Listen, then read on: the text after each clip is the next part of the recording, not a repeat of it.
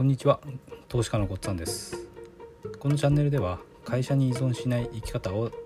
実現したい方へ FX と不動産投資で経済的自由を目指すための情報を発信しています。えっ、ー、と前回からですね FX と空手の共通点ということでえっ、ー、と防御が大事だという話を始めました。でこれをまあ聞いていただくとまあ、FX でですね大きな資金を溶かすことがないないような、えー、自分を作ることができますしそれからあと FX 結構習得するまで大変なんですよね。でこれにま向き合っていくマインド空手と共通するところなんですけどこう道を極めるっていうようなあの考え方が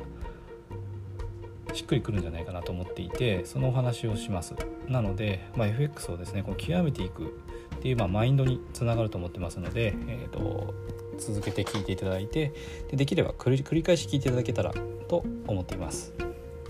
で今回はですね FX における防御とは何かっていうことをお話しします。FX における防御っていうのはここで私が伝えたいお伝えしたいのは資金管理ですね。でこれはもう FX トレーダーの基本中の基本です。1回のトレードで自分の資金の何パーセントリスクにさらすのかっていうのを決めるっていうのがここでいう資金管理ということになります。これを決めないでやるから1回のトレードであの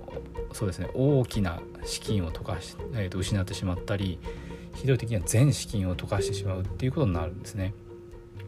これを決めておけばリスクっていうのは自分で限定できるんです。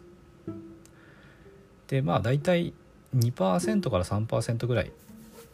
ですね。1回のトレードでリスクにさらす資金っていうのは2から2から3%ぐらいが妥当というふうに言われています。でこの数字っていうのもあの明確に決めることができるんですね。でこれはあのロジックによって、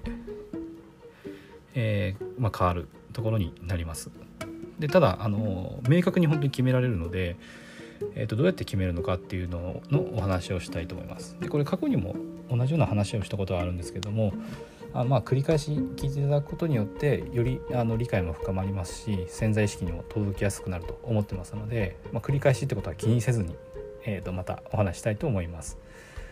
で、えっ、ー、とこれロジックによるんですけども過去の検証っていうのをすると自分のロジックの勝率っていうのとレシオがこれ明確に決まります。まあ、もちろん過去の相場に対してなので未来に対して保証されてるわけじゃないんですけどあのある程度数を繰り返してやればそんなに外れることはないですね未来においても。これはあの相場っていうのはある程度規則的に動いてるし人が見てるポイントっていうのはそんなに変わらないからですね。で過去の検証から求めるのが勝率とレシオです。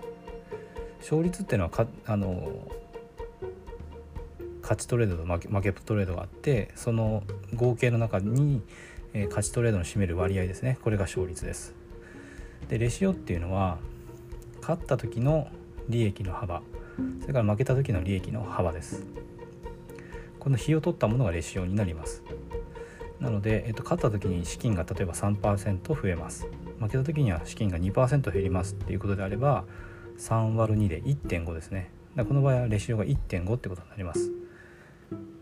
こんな風にして勝率とレシオが分かっていると,、えーと、リスクを何パーセントにするべきかっていうのを決めることができます。でここで、えー、リスクを決めるために計算するのがバルサラの破産確率っていうものになります。でバルサラの破産確率はあのちょっと外部のサイトになりますけども計算できるところがあるのでそこのリンクをあの詳細欄に貼っておきますのでリンク先で、えーといろいろ数字をいじって試してみていただけたらと思います。でここでまず自分のロジックの勝率とレシオっていうのを入力します。でそれプラスリスクですね。何何パーセントを自分の、えー、資金の中からリスクにさらすのかっていうのを入力します。でえっと勝率とレシオはもう過去の検証から決まってるので、えー、そのままですけどもこのリスクを変えていくとリスクを増やしていくとあるところでですね破産確率が上がってくるんですね。あえーと、ちょっとごめんなさい、えー、もし勝率がですね勝率とかレシオがあまり低いと例えば勝率5割勝率50%レシオが1とかになるとこれはあの発散確率100%です。これはあのリスク関係ないですね。ある程度その勝てる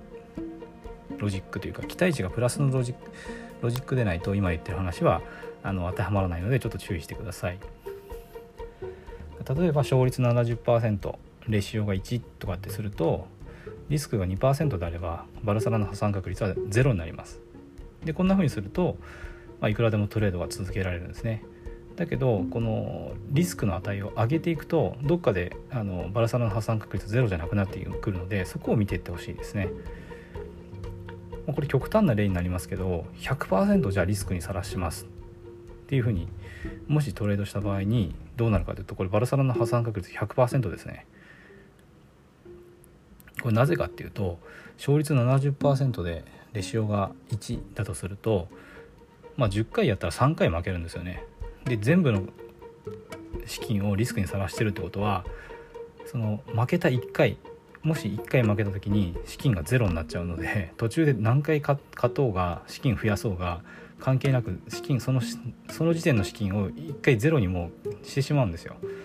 そうするともう次のチャレンジはできなくなるのでだから破産しちゃいけないんですよね。このバルサラの破産確率っていうのをゼロにするっていうのが基本です。ということでえっ、ー、とゼロになるように自分のリスクをコントロールしましょうってことですね。これが資金管理です。でまあ大体2から3%ぐらいがいいと言われてるのでまあそれぐらいでやっていけばいいんじゃないかなとは思います。で破産確率がゼロであるっていうことはどういうことかというと資金がゼロにならないんですね。だからトレードを何回も何回もずっと続けられるんですよね。まあ無限に続けられると言ってもいいと思います。続けられるってことは資金が減らないんですよ。あの減っていくトレードずっとしてたらいつか破産するので。だからスピードはあの速かったりゆっくりだったりはあるんですけどバルサラの破産確率がゼロである限り資金はゆっくりか、まあ、早くっていうのはま差があるとしても増え続けるんですよね。これがすごく重要なとこです。資金がゼロにならない限りはトレードを続けられてでそこで優位性があるトレード、えーと、期待値がプラスのトレードをずっとしていくんですから資金がどんどんどんどん継続して増えるんですよね。言い換えれば破産さえしなければチャンスが続くってことです。これが資金管理、えーと、FX における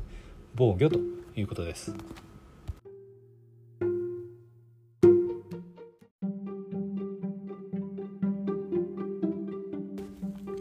今回も最後まで聞いていただいてどうもありがとうございます。チャンネルの説明ページに私がどんな人間なのかを知ってもらえる1分半ほどで読める簡易プロフィールのリンクを貼っています。公式 LINE のリンクも貼ってあります。こちらでは相談も受け付けていますので是非登録してください。サラリーマンが最速で経済的自由を得るには FX と不動産投資を組み合わせるのが最適と考えて投資を行っています。簡単に説明すると FX で少額の資金から複利の力で増やしていき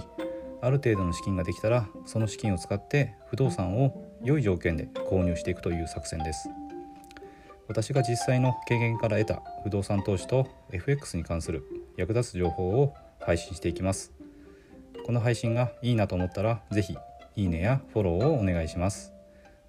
ではまた次の放送でお会いしましょう。